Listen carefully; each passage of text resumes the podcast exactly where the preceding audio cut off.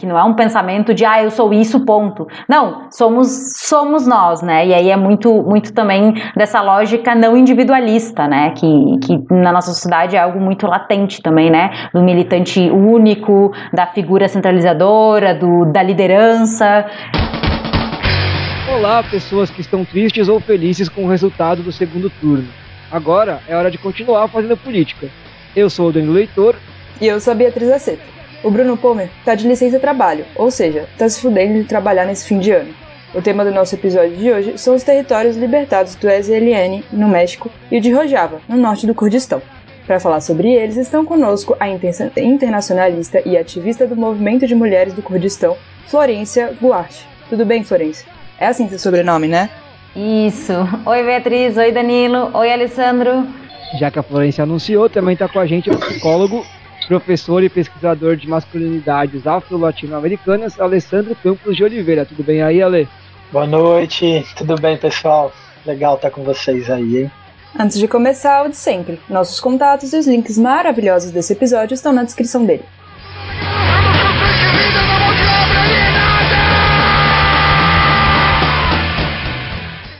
Volta! Volta que deu ruim!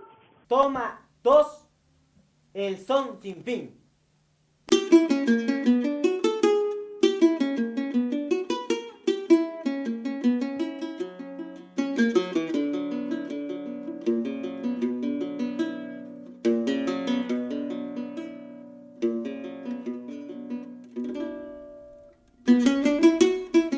Ale Florência, para a gente começar com uma pergunta bem fácil. A gente está muito feliz de falar sobre dois lugares que aprenderam que imposto é roubo e acabaram com o Estado.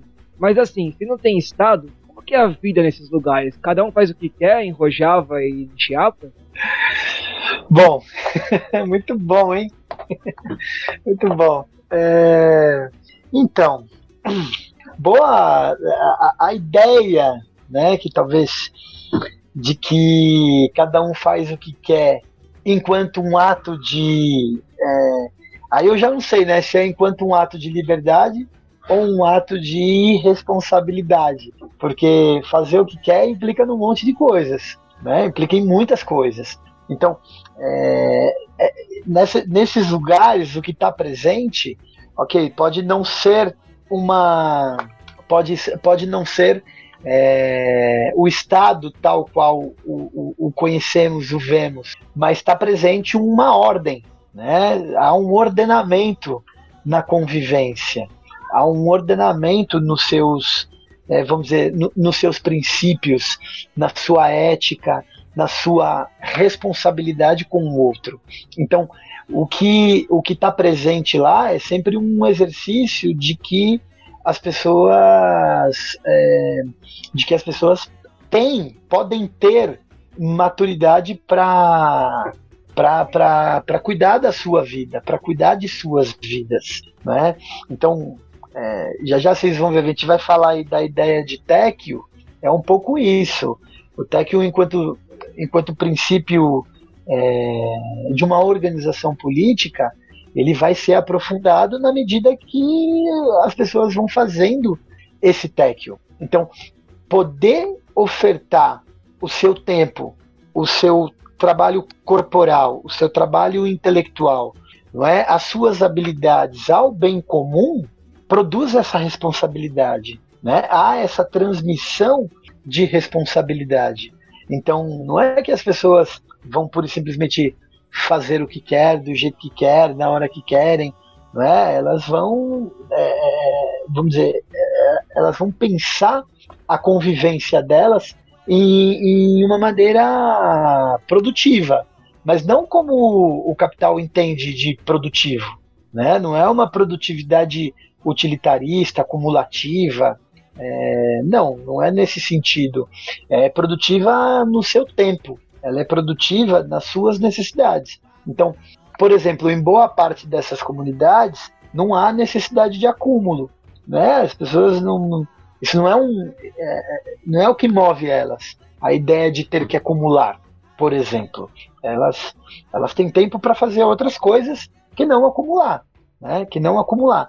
Então eu acho que é, é, é interessante pensar o, a vida sem o Estado, né? enquanto, enquanto opção, enquanto, é, enquanto deliberação. Deliberar isso.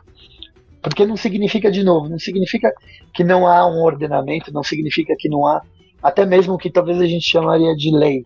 Há uma lei, né? há, há, há coisas que, que são orientadas a não serem feitas, que são orientadas a não ocorrerem. Não é? Mas o que está presente aí não é o medo.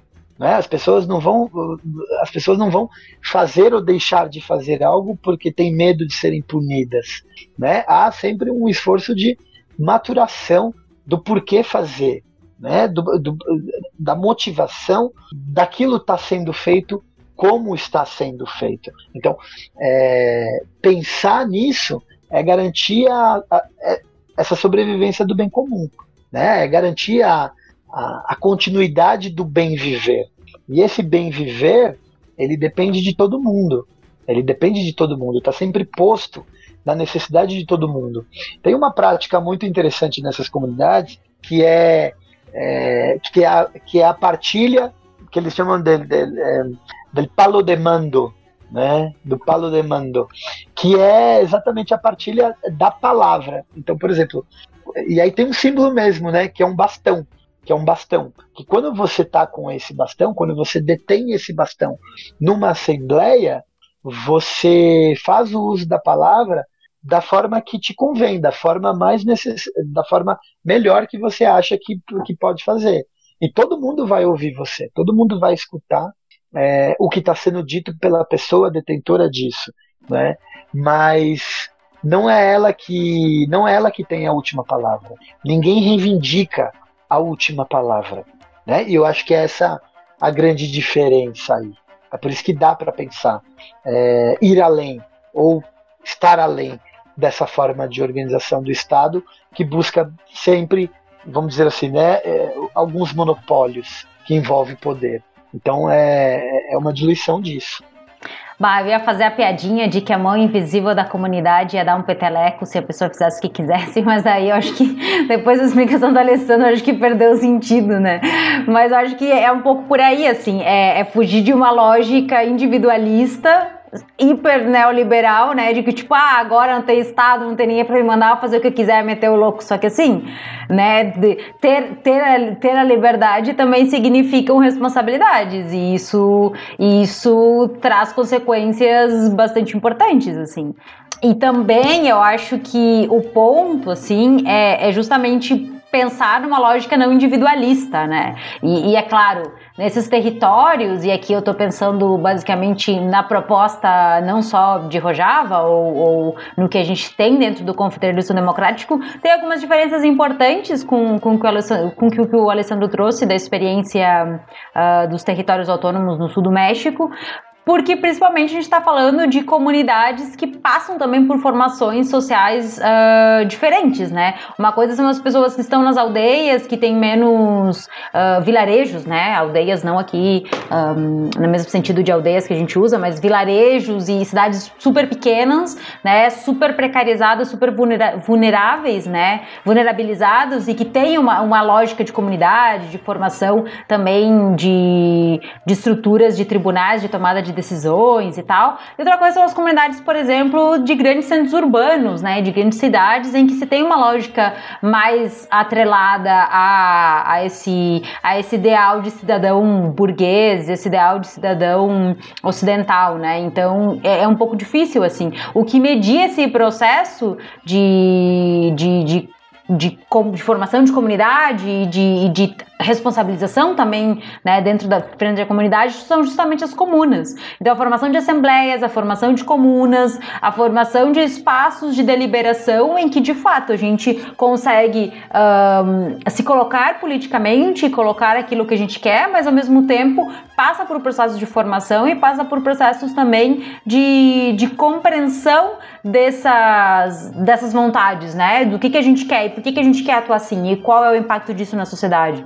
Então passa um pouco também por esse processo de se entender e bom, então vamos vamos ver, né? Vamos tentar lidar com, com os conflitos, vamos mediar isso e, e, passa por um pouco por aí, mas não, não é não é nessa lógica ANCAP de tipo ah não tem estado, não tem água, faça o que quiser. Sim, beleza, mas não dentro dessa lógica, né? Acho que por ser um movimento principalmente anticapitalista, né? O primeiro ponto é justamente entender, né? Como como como a própria formação desse sujeito neoliberal é introjeitada na, na, na, nossa socialização e como a gente tem que romper com isso, né? Que eu acho que é o grande, é o grande drama dos internacionalistas e das internacionalistas quando começam a conviver com o um movimento, como a gente vê que de fato a gente uh, a gente tem uma percepção do que é a liberdade, o que é o uso do tempo, o que é o uso né, desses, desses espaços de uma forma muito produtivista, muito muito bizarra, assim, muitas vezes, né?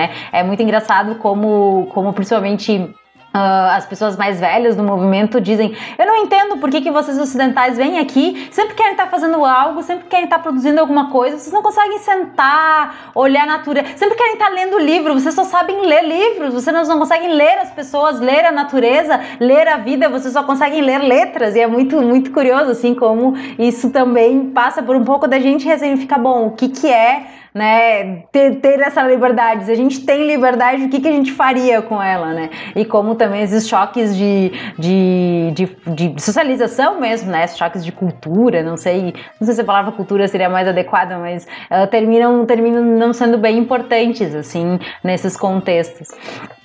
É complementar, Lê? Opa!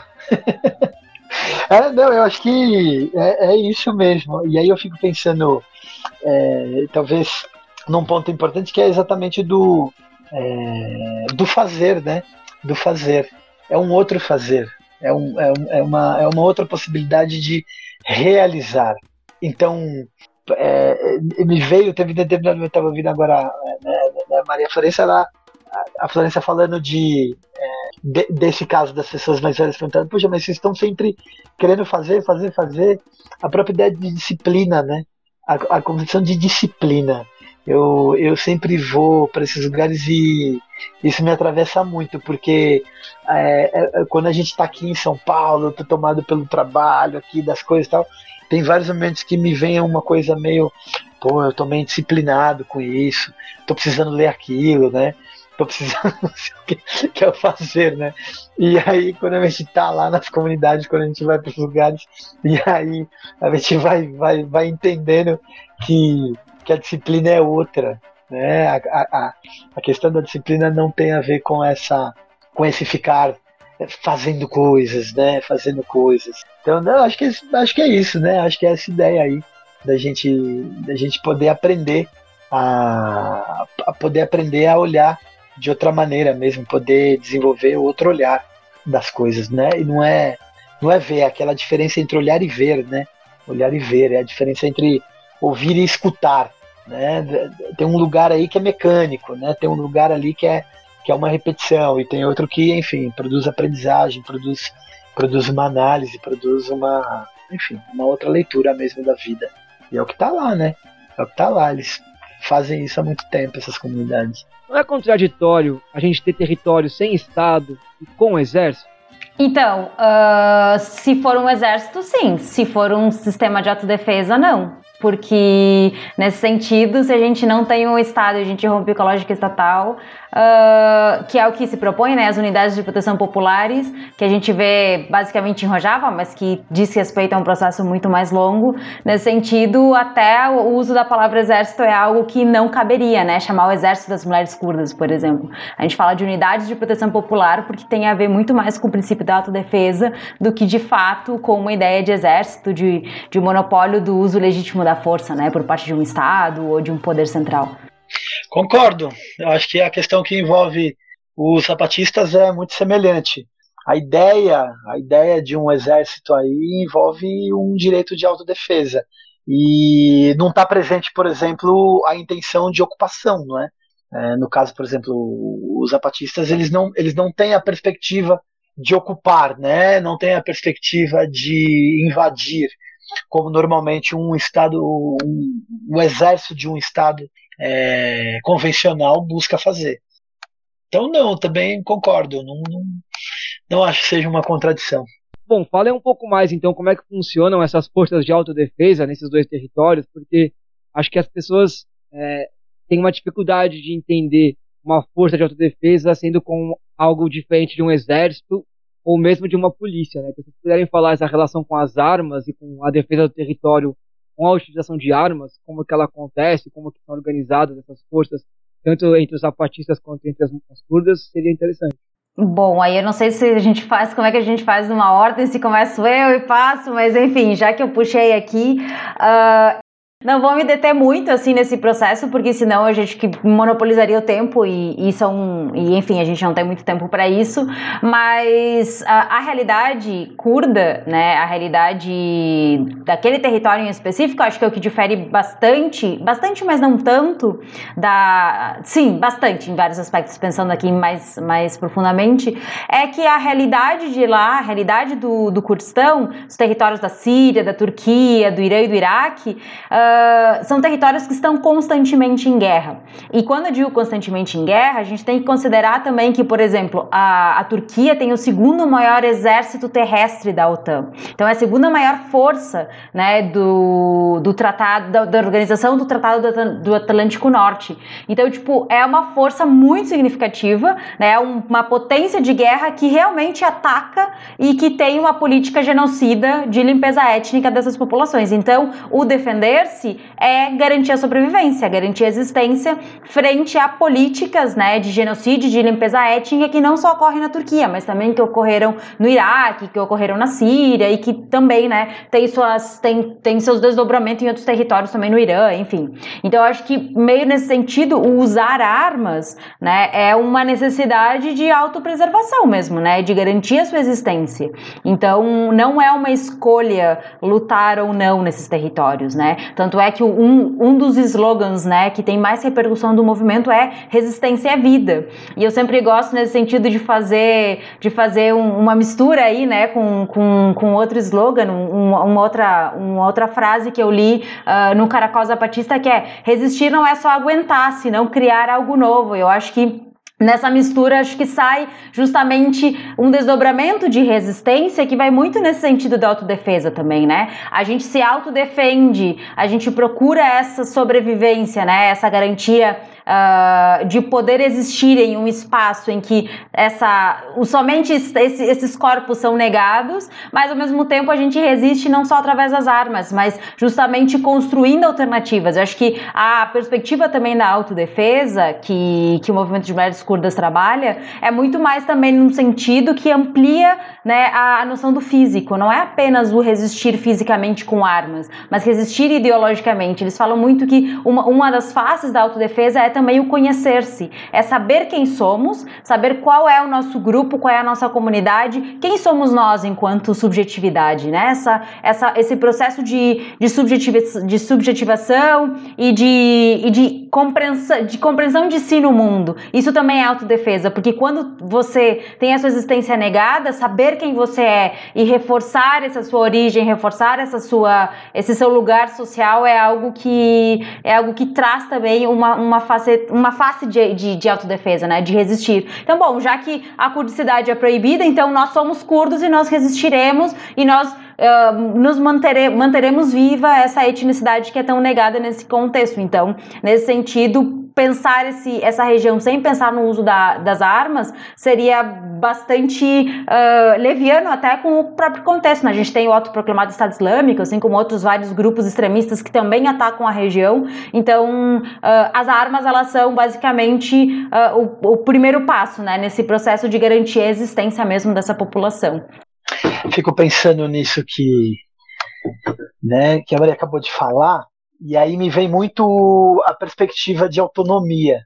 Já que a gente está falando desse exercício é, e dessas experiências, eu pelo menos penso que a, a contribuição que os, os zapatistas colocam para a gente da autonomia é, indicam dois caminhos. Um que é o, a, a discussão sobre autonomia do território. Por isso que eles falam muito da questão dos territórios é, autônomos e independentes. E aí é uma negação, é um enfrentamento com a própria perspectiva do Estado. A ideia de autonomia passa por uma ruptura dessa relação, um não reconhecimento disso. E segunda, a segunda perspectiva coloca exatamente a, a ideia de autonomia dos usos e costumes. Então é uma autonomia de cultura, é uma autonomia de cosmovisão. E, e nisso reside uma outra, uma outra interpretação a respeito do que, se, do que significaria a violência, não é? Porque normalmente, a, eu acho que para a gente aqui, para nossa realidade, a violência está sempre colocada ou numa perspectiva moral, não é, bastante cristã a respeito do, do que seria e, e, e, dos efeitos disso, ou na sua dimensão política do monopólio da violência pelo Estado. E essas, cosmos, essas cosmovisões, tanto aqui como lá, questionam isso, questionam esse lugar. Ano que vem vão fazer 10 anos da Marcha da Cor da Terra, que foi um, um momento importante para os zapatistas, né? uma marcha que ocorreu em 2001. É, e os zapatistas têm um movimento interessante na, no seu percurso, que, que vem desde, na verdade, antes de 94. Quando tem o levante em Chiapas, em 94, é apenas uma nova etapa, porque já tinha um acúmulo anterior. E esse acúmulo anterior estava bastante pautado na perspectiva das guerrilhas, enfim, de toda a tradição guevarista da América Latina. E o que acontece com os zapatistas é que eles passam assim, é, vamos dizer assim, é, indigenizar, né? Eles vão se tornando mais indígenas. E essa perspectiva de se tornar mais indígena coloca essa dimensão da violência e, e do uso das armas em outro lugar. Assim como né, a, a ideia da autodefesa ela é fundamental porque faz com que a perspectiva de sobrevivência e de enfrentamento ao genocídio também mude de, mude de lugar.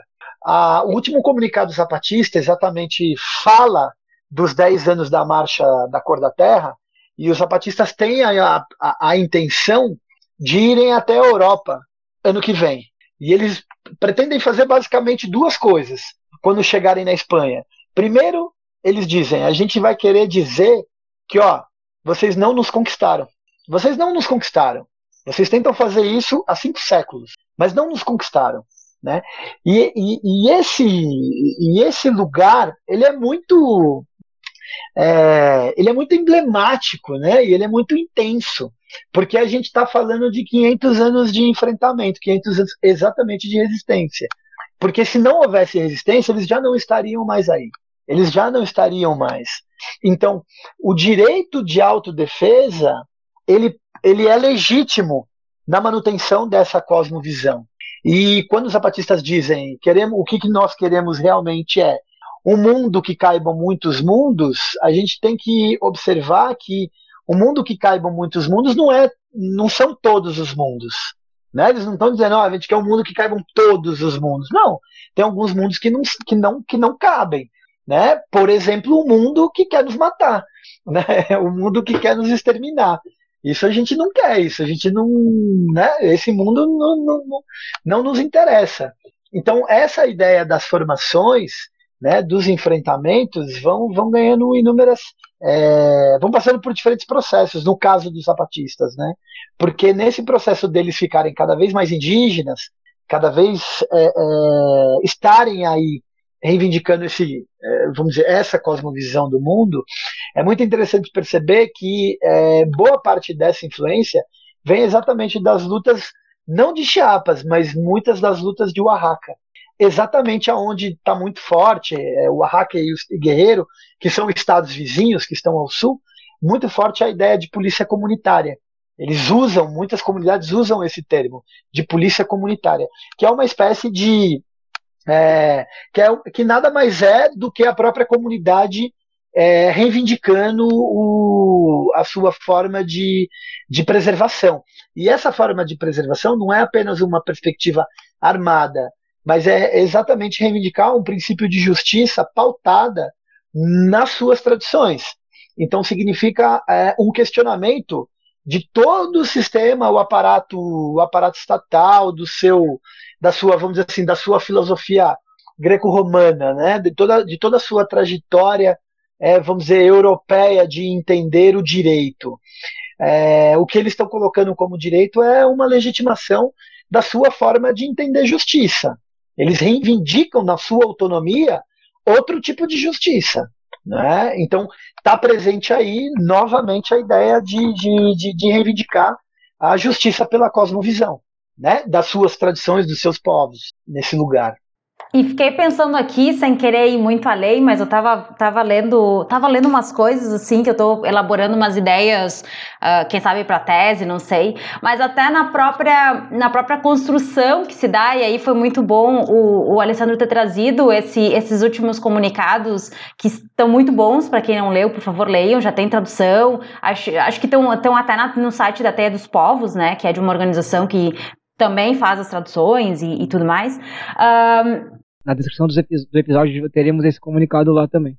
Tá, isso, isso é muito legal porque eu acho que também ressignifica vários, vários conceitos, né? E também faz a gente pensar em certas dinâmicas que muitas vezes são muito, uh, muito antagônicas, né? Em um sentido de oposição, mas dizendo, não, a gente propõe, é uma, é uma virada, né? A gente propõe também repensar. E eu fico pensando muito também nessa questão da, da violência da, e, do processo colonial, também da violência colonial, e como quando a gente começa a trabalhar a autodefesa, a gente começa também a, a romper com uma lógica de, de violência e com uma lógica também de, da própria resistência, uh, a partir de, uma, de outras matrizes, né? Ou de não de uma matriz que seja uh, eurocêntrica e colonial, né? Então, por exemplo, uh, e aí no que, que eu quero, onde que eu quero chegar, né? É que quando se dá esse processo de, de, de colonização, principalmente, a gente tem também essa formação de várias subjetividades desarmadas, né? Então, o desarmamento dos escravizados, uh, o próprio rompimento, né? Com essa desmaterialização, com essa impossibilidade de defesa, com esse processo de disciplinamento dos corpos, também garante que a legislação legítima defesa ou que esse processo de uso das armas e garantia de uma violência legítima ela seja consolidada em uma minoria, né? Em uma minoria que detém o poder político e que garante essa violência para a manutenção da propriedade privada. Então, quando a gente fala em exército, quando a gente fala uh, nessa lógica de violência estatal, a gente está falando na manutenção de estruturas de poder, na manutenção de grupos privilegiados, né? De, uma, de minorias que detêm o poder, e a gente está falando também, basicamente, na garantia da conservação da propriedade privada. E que não é essa a lógica quando a gente fala em autodefesa, quando a gente fala dessas praxis de resistência, que correspondem a uma lógica de comunidade, que correspondem a, a realmente né, a uma cosmopolítica que tem muito mais a ver com tradições de formação de comunidade, uh, de, de, de, de, formação de fato, de administração, de gestão né, dessa, dessa violência, muito mais numa lógica de autodefesa, mesmo numa lógica de proteção, numa lógica. Uh, que foge um pouco essa ideia de legítima defesa ou até mesmo né, de, de, de garantia né, de formação de um exército nessa, nessas estruturas uh, estado-centradas, né, enfim, uh, eurocêntricas como a gente costuma geralmente trabalhar, né? Então, fiquei pensando em várias coisas assim que, que, o, que o Alessandro trouxe que acho que dialogam bastante também um pouco com essa interpretação que, que o movimento de mulheres curdas faz também e que eu acho que nesse sentido busca ressignificar ressignificar vários pontos, né? E, e ressignificar a forma como se lida um pouco com, com esse uso das armas ou esse, essa lógica de proteção mesmo, né? Falando, você, enquanto vocês estão falando, né, de indígena armado, é, de mulheres aí, né, com certeza a história seria muito diferente se os indígenas tivessem armas há 500 anos atrás, ah, mais armas, né, é, do que já tinham, e mulheres nem se diz, né, se você tivesse uma arma aí, você sendo mulher numa cidade, a coisa seria um pouquinho diferente do que ela anda. Mas eu queria perguntar para vocês é, sobre essas pautas identitárias, né? Como essa a pauta de, dos indígenas, feministas que vocês falaram. É, tudo isso não deveria vir depois de tomar o poder? Hum, então, eu acho que a ideia de, de, tomar um, de tomar o poder é muito, é muito curiosa, né? Porque aí a gente tem que pensar, primeiro, a própria natureza do poder. E eu, pelo menos, gosto muito de pensar o poder numa possibilidade de estar tá sempre realizando, e não necessariamente numa relação de dominação. Eu, pelo menos, não entendo o poder sempre como sinônimo de dominação. Então, a gente tomar, por exemplo, tomar o poder seria supostamente tomar os espaços, é, não, os espaços institucionais, vamos dizer, para que as coisas pudessem acontecer de determinada maneira. É, e, e, aí eu fico pensando a ideia de poder como um poder fazer e não necessariamente um poder sobre. E essa é eu acho que essa ideia de que você coloca da identidade, né, Bia, de poxa, mas o que é que vem? O que é que deve, ou poderia vir primeiro? Será que não viria depois? Viria antes? Eu acho que eu acho que vem num certo paralelo eh, esses lugares. É, em boa medida, é, é, aquela história, né? A máxima zapatista. Porque, é, é porque a, a, a, dimensão simbólica da, da, da passamontanha, né? Das máscaras, porque você está falando da identidade, né? É, é como se houvesse uma, uma, vamos dizer assim, uma, uma possibilidade de, ó, você vai ver os zapatistas e não vai saber dizer quem é quem exatamente ali. E eles dizem, e essa é a ideia, para que todo mundo entenda que o importante não é o que eu quero, né? O importante não é, não sou eu. O importante é essa coletividade. O importante é que é, a gente possa fazer as coisas a partir da vontade do povo. Então, essa perspectiva de identidade colocada na singularidade, ela é, ela é bastante paradoxal, na verdade, quando a gente vai pensar é, esses lugares. E paradoxal em que forma? Porque, ok, existe sim é, a individualidade das pessoas, mas por conta da cultura, por conta da cosmovisão, por conta dos projetos políticos, por conta é, dos acúmulos das lutas, o interesse coletivo, ele, vamos dizer, ele é maior, ele é primeiro. Então, o que quer que garanta, o que é que garanta o exercício de poder, ele sempre deve estar a serviço dessa coletividade. E estar tá a serviço dessa coletividade, de novo, de novo, precisa fazer com que a gente olhe o que é que eles estão chamando de autonomia, o que é que, o que, é que eles vão entender por autonomia. Quando eu estava falando aqui a respeito, agora há pouco, né, da ideia de justiça, a ideia de justiça, ela nunca, nessas comunidades, a ideia de justiça nunca é um exercício de vingança. Né? A perspectiva de justiça não passa por isso. Então, é, isso não quer dizer que o exercício de responsabilidade não esteja presente. Permanentemente, esse processo de responsabilidade se dá individualmente, coletivamente, a algo a ser esperado nesse sentido. Agora, nunca é uma, uma, uma, vamos dizer, a dimensão punitivista. Então, pensar o exercício de poder numa possibilidade de reparação quando houverem rupturas, me parece muito mais é, me parece muito mais integrado a esses modos de vida do que simplesmente as suas fragmentações. Porque a ideia, por exemplo, a ideia de, de, de, de justiça que atravessa é, o Estado é sempre de romper a relação entre o que supostamente é vítima e o que supostamente é agressor. Nessas comunidades, a, a, aparentemente o que está colocado, o que normalmente está colocado, é exatamente o esforço de superação disso. É uma prática permanente de superação disso. De não separar essas coisas. De você, quando tiver, por exemplo, um conflito, que todos os envolvidos possam estar participando dos seus processos de justiça. Então, quando a gente vai pensar identidade aí, a gente tem que se perguntar basicamente duas coisas. Primeiro, quem sou eu? Quem são essas pessoas? Quem somos nós? Né? Quem somos? E aí, no caso lá das comunidades zapatistas, se a gente for pensar os caracóis, né?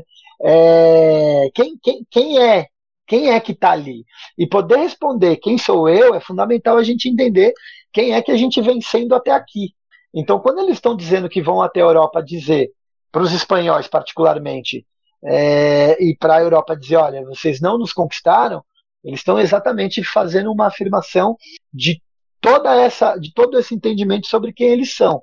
Então, é, até voltando um pouco à ideia de, do, do, do, do, enfrentamento de, de guerra, a própria noção de guerra, não é? é? Eu não sei se vocês sabem, mas na maior parte de toda a América, e não só a América Latina, mas de tudo aquilo que veio a ser o continente americano, praticamente não houve derrotas militares dos, dos invasores. Militarmente, não houve, praticamente não houve derrotas. Todas as vezes que o confronto se deu, militarmente, é, os caras não sabiam o que fazer. A grande tragédia, o, o, a grande arma utilizada por eles é a dimensão química, a dimensão biológica, vamos dizer assim, né? Foram doenças, os, a grande parte dos extermínios dos povos daqui. Não foi uma superioridade bélica, né? Não foi. E aí a gente se depara com uma outra perspectiva também, que é a diferença entre ser um soldado e um guerreiro. Né? A perspectiva, é, é, o, o, soldado ele sempre está atravessado por uma obediência. Tem uma, hierarquia, tem uma hierarquia na relação que diz, olha, o bom soldado é aquele que executa. Ele simplesmente executa a ordem. É, e nessas comunidades isso não faz o menor sentido. Né? Isso não faz o menor sentido. Como assim alguém manda e o outro obedece simplesmente? Né?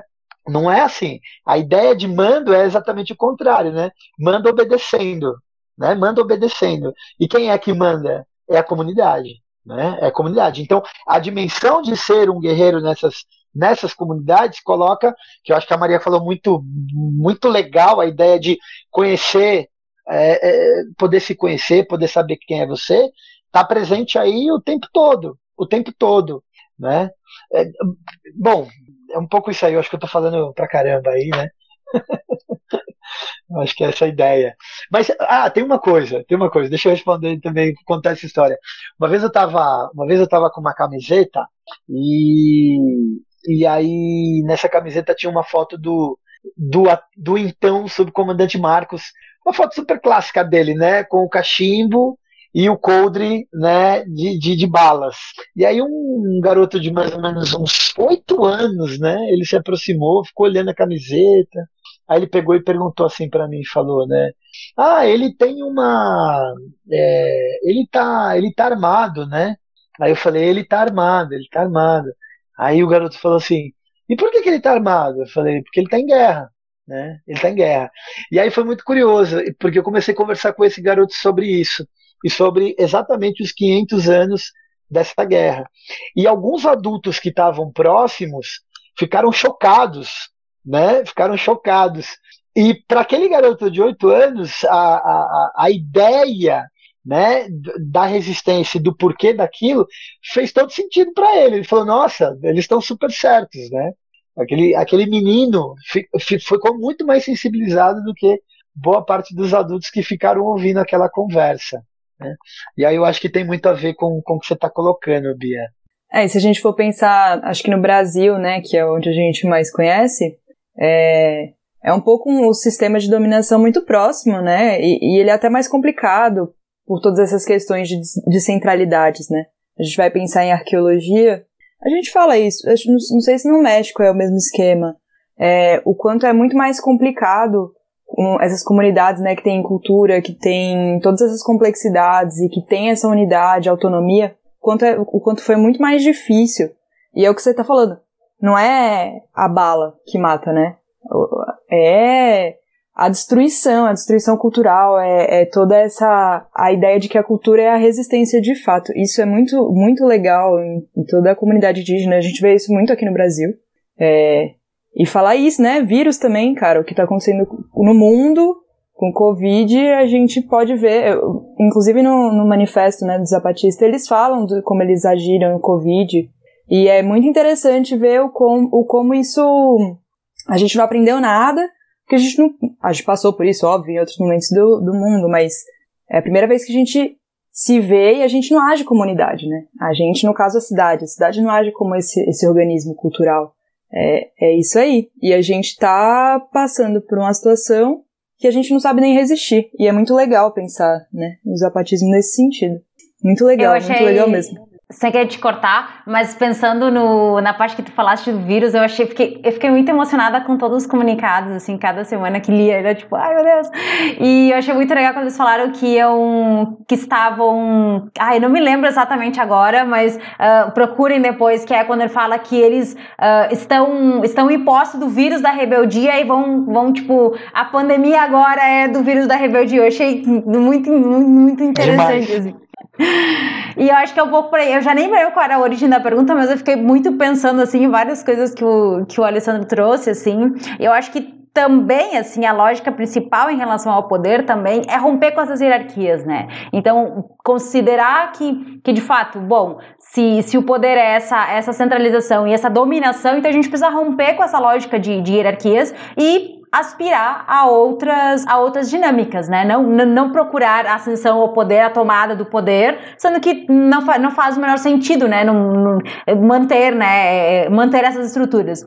E nesse sentido, o movimento de mulheres curdas foca muito nessa questão de romper com o macho dominante. E não só as mulheres, né? Porque um dos princípios também é o matar ao macho.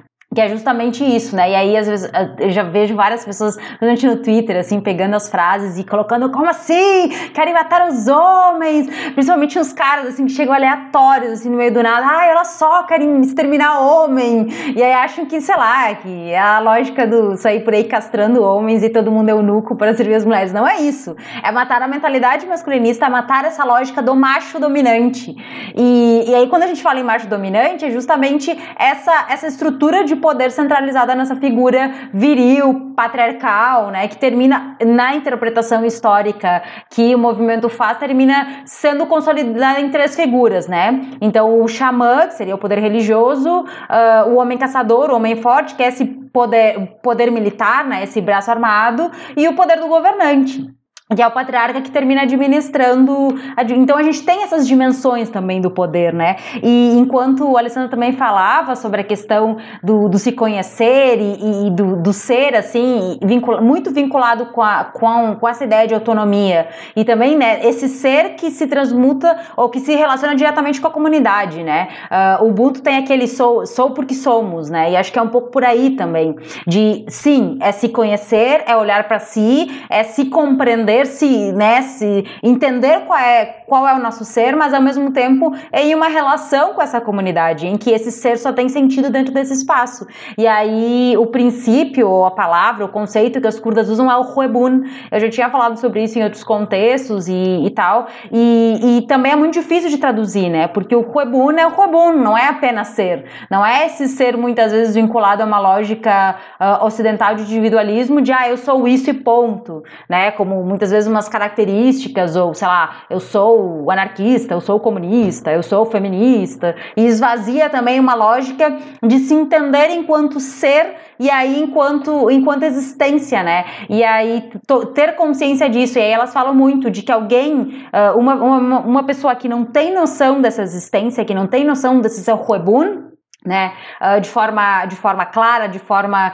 uh, consciente disso, essa pessoa não tem autonomia. E se não tem autonomia, essa pessoa está completamente vulnerável e não é capaz de se defender. Então, a autodefesa também é descobrir esse huebun, é fortalecer esse huebun, é entender-se, uh, é ter consciência do seu ser para de fato conseguir ter uma existência, né? Porque quem não, um, alguém que não se conhece não existe. Então, é uma dinâmica também muito interessante de de, se, de, de, encontrar o seu lugar, né? E aí, nesse encontrar o seu lugar também é propor o seu horizonte, que é um horizonte uh, que não é individual, né? Que não é um pensamento de, ah, eu sou isso, ponto. Não, somos, somos nós, né? E aí é muito, muito também dessa lógica não individualista, né? Que, que na nossa sociedade é algo muito latente também, né? Do militante único, da figura centralizadora, do, da liderança, enfim, acho que nesse sentido dialoga bastante também. Acho que tem várias pontes que, enquanto o Alessandro vai falando, eu vou pensando e vou anotando para ver se, se depois não deixo passar.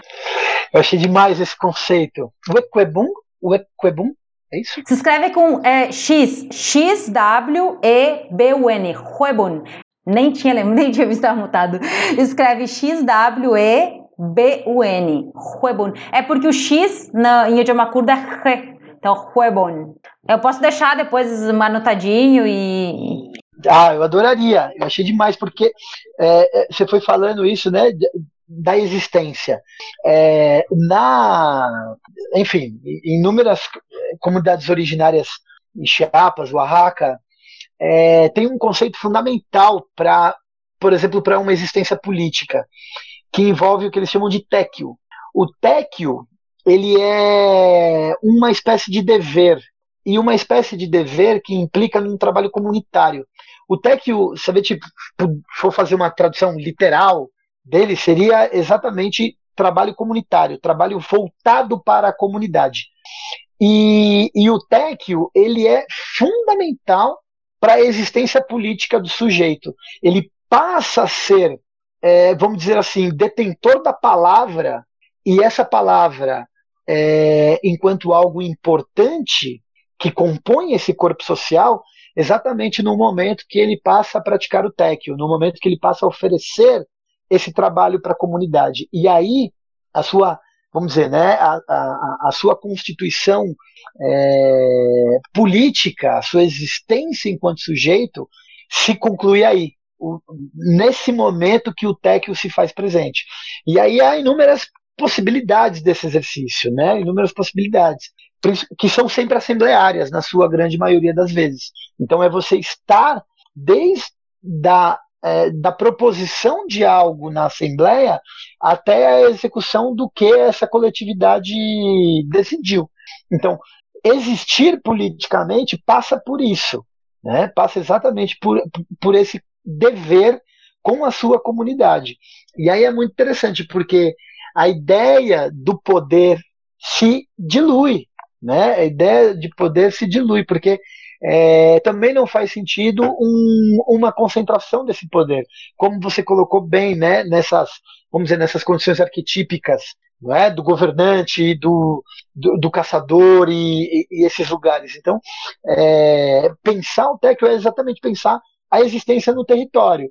Então, por isso que é, se mistura a ideia da autonomia do território em si. Então, como é que a gente organiza a materialidade das coisas, mas também como é que a gente se apropria e, re, e, e dá continuidade às nossas às, às cosmovisões, a, a esses elementos culturais. Exatamente porque a ideia de território ela não, não, também não faz sentido nessas comunidades como, como algo que, que pertence ao indivíduo. A noção de, de propriedade privada ela não está presente, exatamente porque o território implica nas relações que acontecem nesse lugar.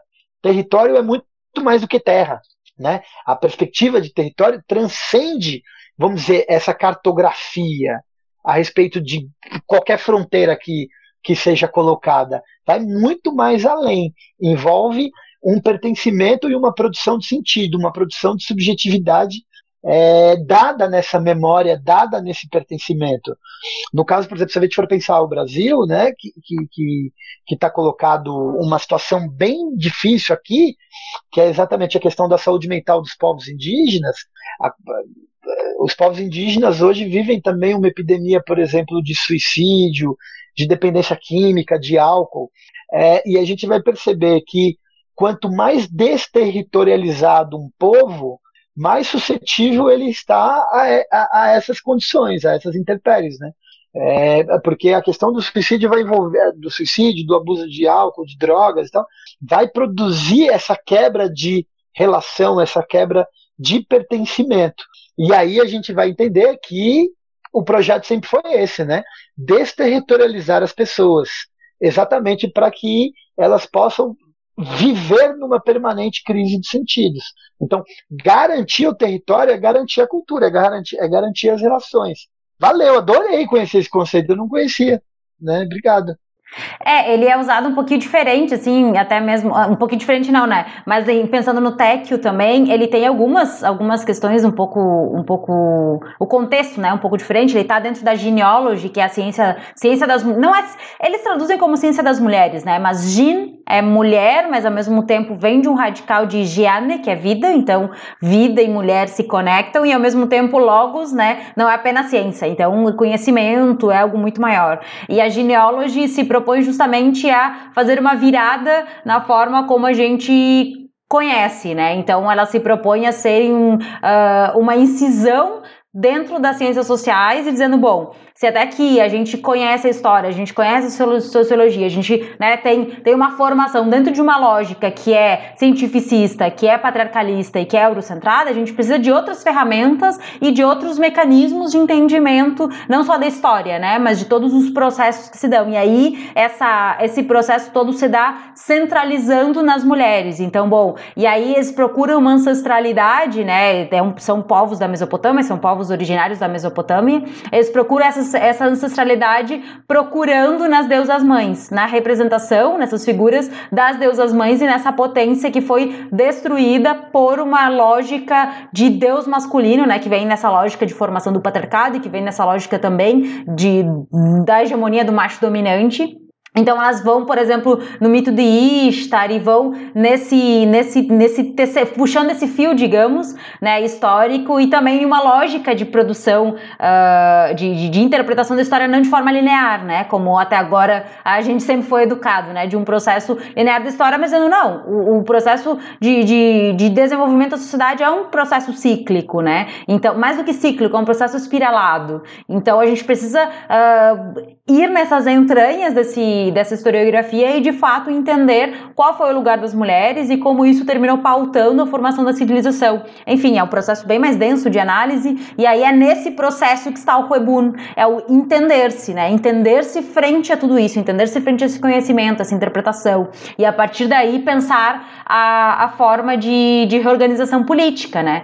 Enfim, não só, não só política, mas principalmente política. E, e aí essa é a base, digamos, né, que sustenta o confederalismo democrático, que é o que termina, são os princípios ou é a inspiração que, que consolida o governo autônomo do norte da Síria, né? Os, uh, administra essa administração desse território que, que eu uso muito, todo mundo usa Rojava, mas a palavra Rojava é uma palavra curda, né? Significa oeste, diz, diz respeito ao, ao oeste do Kurdistão, se o Kurdistão fosse uma unidade né, completa, né? Então seria essa parte síria, mas na verdade, se a gente está falando que é uma pluralidade de povos, que é uma pluralidade étnica, religiosa, a gente não pode só falar a partir da perspectiva dos curdos, né? Então, por isso que às vezes falar Rojava significa ignorar que há, que há sírios, que há yazidis, que há turcomenos na região e que não se referem a esse território como Rojava, se, se referem a esse território de outras formas.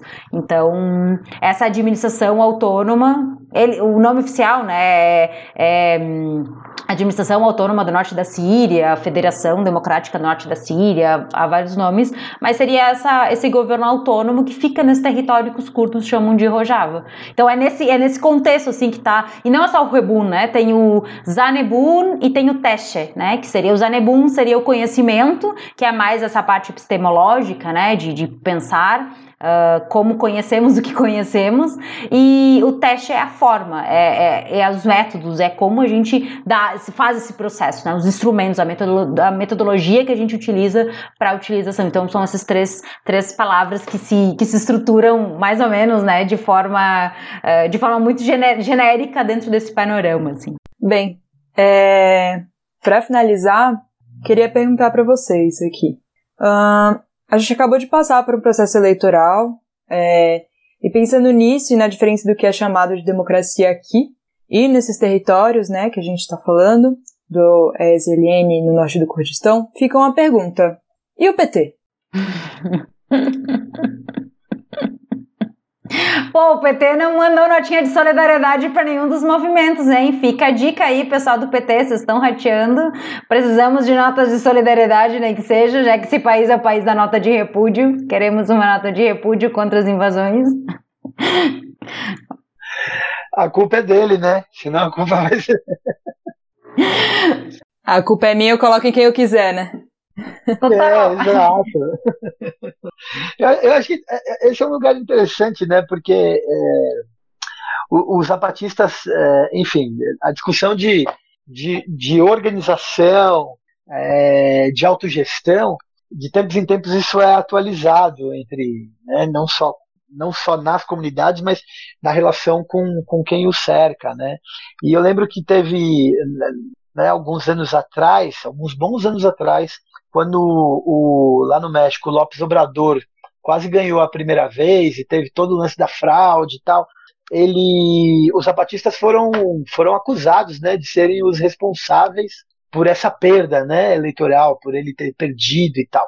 E, e, e, é algo que de tempos em tempos aparece. Não, porque os zapatistas defendem um, uma perspectiva né, de se abster desses processos e tal. E tem uma complexidade, né? Tem uma complexidade aí com eles, porque na verdade, em vários momentos os zapatistas propuseram é, frentes amplas, vamos dizer, com diferentes setores, até mesmo com diferentes partidos. A grande questão era é, que sempre foi colocada é exatamente a discussão a respeito de autonomia, porque quando eles defenderam e a última a última grande defesa eleitoral não foi nem só uma defesa, foi uma candidatura, né? Marichui foi apresentada como uma candidata zapatista né, na, no CNI, no Congresso Nacional Indígena, quando ela aparece, os zapatistas é que vêm endossando essa figura. Né? Mas aí que tá, não é por conta de acreditar que, é, é, vamos dizer, que, que a farsa eleitoral deixou de ser farsa. Né? Não é por começar a fazer apostas em ocupar determinados lugares do Estado, em fazer apostas é, para ocupar o Estado é, em, em, qualquer instância que for, de legislativo, de executivo e tal. Né? Não, é muito mais observando um acúmulo histórico de determinadas disputas no que diz respeito às suas visibilidades, né? em respeito às suas visibilidades, não por não acreditar no processo. Moisés né, comandante Moisés tem uma, tem uma fala muito poderosa sobre isso. Ele diz assim: olha, os zapatistas não estão dizendo para as pessoas votarem, e eles também não estão dizendo para as pessoas não votarem. O que a gente está dizendo é organize-se. Né? O, que, o que tem que acontecer é a organização. É isso, as pessoas têm que desenvolver uma, uma implicação política, uma responsabilidade política no mundo e tem que se envolver de forma organizada. O que é um absurdo é essa delegação do poder através do voto. Né? Isso não faz nenhum sentido, né? Nesse sentido, votar é a máxima libertária, né? Votar é abrir mão do próprio poder, porque você delega, né? Você delega. Agora tem as suas, no caso da realidade mexicana, que é bem sui generis, bem própria, né? Vai vai ajudar a gente a entender por que eles vão de tempos em tempos fazendo essas, essas apostas enquanto visibilidade né? e não enquanto adaptação, e não enquanto uma mudança metodológica, completamente diferente da gente aqui. Se bem que agora, né, se bem que agora é, a gente está num momento bem complicado, né? As formas que o fascismo adquirem na, na, na, no contemporâneo, as formas que o fascismo é, se apresenta hoje é, di, é, distinta do que do que as historicamente conhecidas. Então, então para nossa realidade, eu acho que tem outras coisas. A gente teria que pensar em outras, em outras nuances aí. Né? Mas eu, eu, eu, eu, na verdade, tenho revisto isso na minha própria, na minha própria trajetória. Né? Eu nunca votei na minha vida, né? nem ia, nem vou, nem nada. Né? Mas como trabalhador do SUS, como um trabalhador da educação, eu entendo que não dá para dizer que é tudo igual.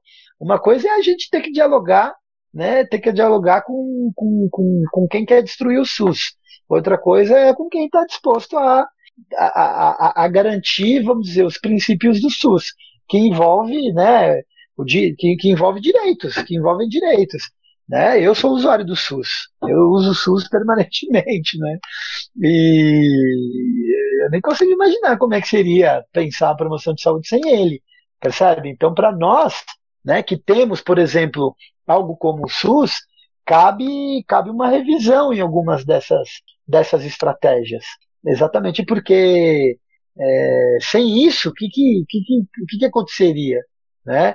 As propostas de privatizar tudo, né? privatização da saúde, privatização da educação, é, o que, que seria para a gente? Então é, é sempre uma coisa bem, meio paradoxal, né? como alguém que trabalha, é, que atua numa área como essa, e ao mesmo tempo falar, não, galera, ó, vamos se abster, porque, né, porque, enfim, enfim, ficar aí reproduzindo algumas coisas que, na verdade, vai colocar a gente num dogmatismo, né? E eu aprendi com os anarquistas a deixar de ser dogmático, né?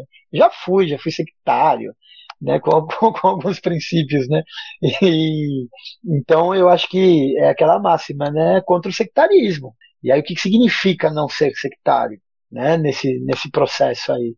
Então, eu acho que é uma provocação muito boa, viu, Bia? Valeu. Valeu. É, então, eu acho que daria para falar muito, né, sobre a própria ideia de democracia e o que, que se pensa sobre, sobre democracia e, e a própria ideia do confederalismo democrático, né, que é onde de fato, onde de fato se consolidam todas essas, todas essas ideias e esses caminhos, essas possibilidades. O que eu acho que possa ser interessante é que pensando também um pouco, um pouco, né, dessa pergunta, né, do que é democracia, como a democracia poderia se dar nesse contexto e tal, uh, ou as noções de democracia, eu acho que é um pouco pensar a política no cotidiano, né? Então, cotidianizar a política né, através dessa participação direta em assembleias, essa participação uh, nas comunas, do, do, estar engajado nesse autogoverno, né, nessa, nessa busca por autonomia, na própria construção do que significa autonomia nesses territórios, né, nesses espaços, e também pensando numa lógica de poder dual, quem sabe, né, de não abrir mão nas instâncias em que se possa de fato dialogar com o poder central. Então, tipo, por exemplo, os curdos eles terminam participando diretamente das eleições da Turquia via HDP, que é o Partido Democracia dos Povos, um partido que concorre a eleições, por exemplo, a partir dessa matriz do confederalismo democrático, mas sem abrir mão de uma lógica de construção horizontal do poder, né, de construção de uma democracia radical de base, né, de uma construção de uma democracia direta.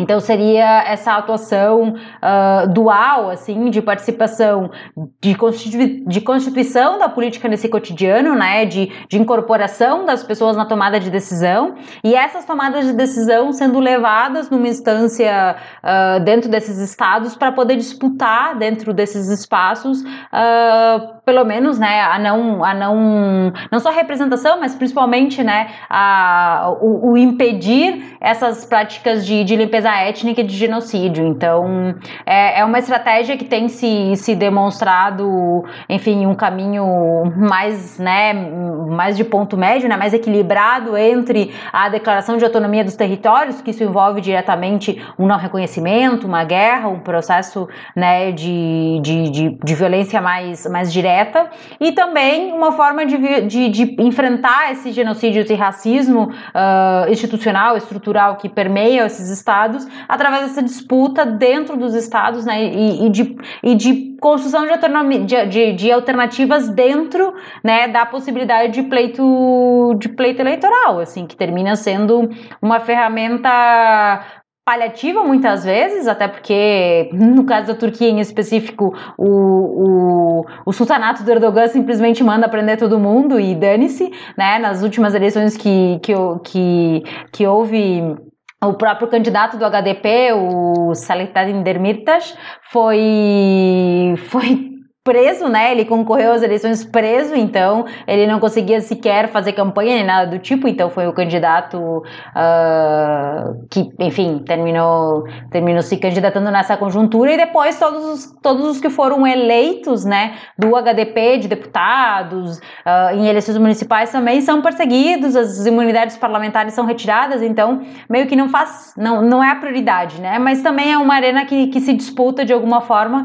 para poder ter algum tipo de, de, de, enfim, enfrentamento, né, via, via instituições uh, de Estado, assim. Mas a aposta é basicamente essa construção de autonomia e, e mais do que, mais do que hum, participação né, direta, assim, a construção de fato das comunas, e aí a comuna, a assembleia como essa unidade básica de formação desse espaço, e a participação de todos, né, de, de todas as pessoas, e, e romper com essa lógica de cidadania que em vários aspectos é super exclusiva, né, principalmente com essas populações marginalizadas, né, com essas minorias étnicas que são não reconhecidas, né, então muito se fala, né, sobre, ah, porque o Assad nunca foi violento com os curdos, olha, que numa lógica de comparação com o Erdogan, por exemplo, ou com, os, com o Estado da Turquia, né, na sua trajetória durante o século XX, até a gente, numa comparação muito esdrúxula, a gente até pode dizer que não, mas os curdos não são cidadãos na Síria.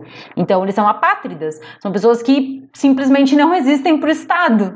Então, não sei o que, que pode ter de mais violento do que não ser reconhecido como um ser humano dentro desse espaço, né? Bom, tá, o, o Erdogan taca fogo, nos, taca fogo nas casas, sequestra pessoas pessoas, enfim, bombardeia, bombardeia né, os civis. Uh, no Iraque, né, Saddam Hussein cometeu o, o, o genocídio de Halab, já colocando armas químicas, né, no vilarejo curdo inteiro, no vilarejo de Halabja. Então, de fato, assim, frente a esse cenário, qualquer disputa, ainda que mínima de, de, de representação né, nesses espaços, é, é uma busca também por reconhecimento de, de existência mesmo, né? Então, também passa por isso que em vários aspectos, né, a gente tem que considerar as, as, as diferenças, mas também não, não passar pano também, né, para os processos de violência, de genocídio que, os, que as comunidades originárias, os povos originários da América Latina também passam, que não de forma tão explícita, mas também de uma forma extremamente violenta, extremamente incisiva, né? Então, enfim. Então, a gente agradece muito a presença de vocês, né? Foi incrível, muito legal. É, a gente aprendeu muito, espero que todo mundo que tenha ouvido aí tenha curtido muito também. Uh, e queria perguntar, vocês têm mais alguma coisa para falar? Se despedir do pessoal? Ah, não, valeu, foi, foi ótimo. Também aprendi pra caramba. Prazerzão aí estar tá junto aí com vocês pensando isso. E é isso aí, minha gente. Organizem-se, né? Só a luta muda a vida. Faço, faço minhas as palavras do Alessandro também. Acho que só com organização a gente consegue superar todos esses desafios, que não são poucos. E é isso. Agradeço demais, Heitor, Beatriz, pelo tempo, pelo convite também. Prazer ter conhecido vocês, prazer ter conhecido o Alessandro também, quem eu espero me esbarrar por aí em outros espaços, né? Vamos trocar algumas ideias, algumas figurinhas também nas nossas pesquisas. E fico, fico muito feliz de participar. Peço desculpas se eu, minha fala fica meio confusa. Chega esse horário, meu cérebro cérebro é um purezinho, eu já não entendo nada, não consigo ler nada. Então, parece que juntar o tic-tac não, não, não batem mesmo. Sou uma pessoa super matutina, então, para mim, o período da noite é muito complicado. Mas agradeço demais, espero que tenha sido um programa interessante. Eu aprendi bastante, fiquei muito feliz. E é isso, fico disponível também, se alguém quiser entrar em contato depois, trocar uma ideia. Enfim, acho que mais do que mais do que conteúdo, a gente precisa também compartilhar experiências alternativas e, e é isso, né? Se fortalecer de alguma forma e não se sentir tão sozinho, né? Nesse, nesses tempos em que de fato a gente está sendo golpeado por todas as frentes. Então, uh, saber que, que há povos que não só resistem, mas que demonstram que há alternativas possíveis e que, enfim, é isso, né? A gente não pode colocar nossas vidas somente, somente na mão dos demais e esperar que, tipo, ah, ok, vou votar no fulano, agora o mundo vai ser uma maravilha e pronto, acabou, mas de fato construir essa política do cotidiano, né? Construir essas, essas outras alternativas. Então, é isso, muito obrigada. O nome disso é doutrinação anarquista. Florência, Alessandro, foi excelente a conversa. Acho que a ideia era mesmo fazer um bate-bola entre as duas experiências. Daria para ficar mais horas aqui. Eu vou só terminar mesmo esse episódio 27 do Deu Ruim, lembrando que a gente está hospedado na Rádio Sense, que é uma rádio anticapitalista, que tem vários outros podcasts entre eles um podcast que o Alessandro compartilha comigo, que é o Homem a Homem, um podcast sobre anarquismo e masculinidade, e vários, vários outros com vários temas interessantes. Deem uma olhada lá. E lembre que nossos contatos estão na descrição do episódio. Deixo para a Bia para anunciar a música de encerramento. A música de encerramento desse episódio é Manu Chao, Clandestino.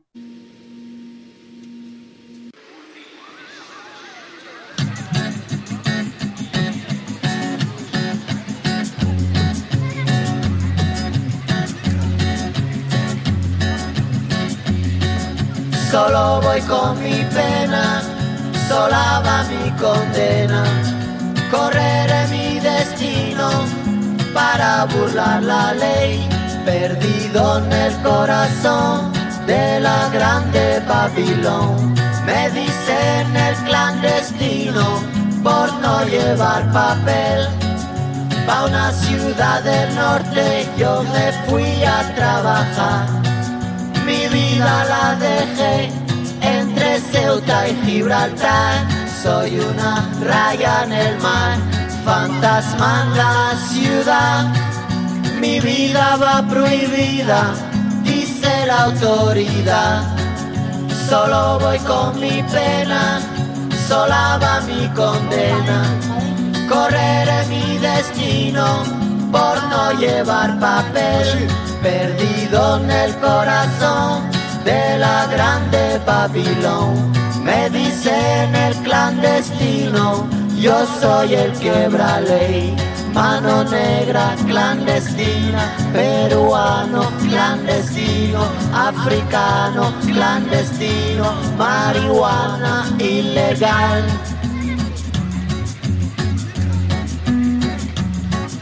Solo voy con mi pena, sola va mi condena, correré mi destino para burlar la ley, perdido en el corazón de la grande Babilón.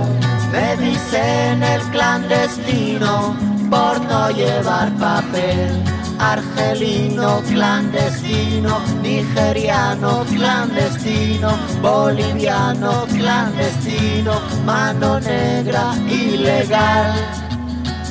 شوف الله يخليك اذا ما اذا ما تسالي اذا ما تدوز السوق شوف داك السي محمد الجماعه ديالك أنا كنقول راه شي ناس يمشيو لموريتانيا ويجي معاهم باش الكازين راه غادي يعطيو واحد هذا واحد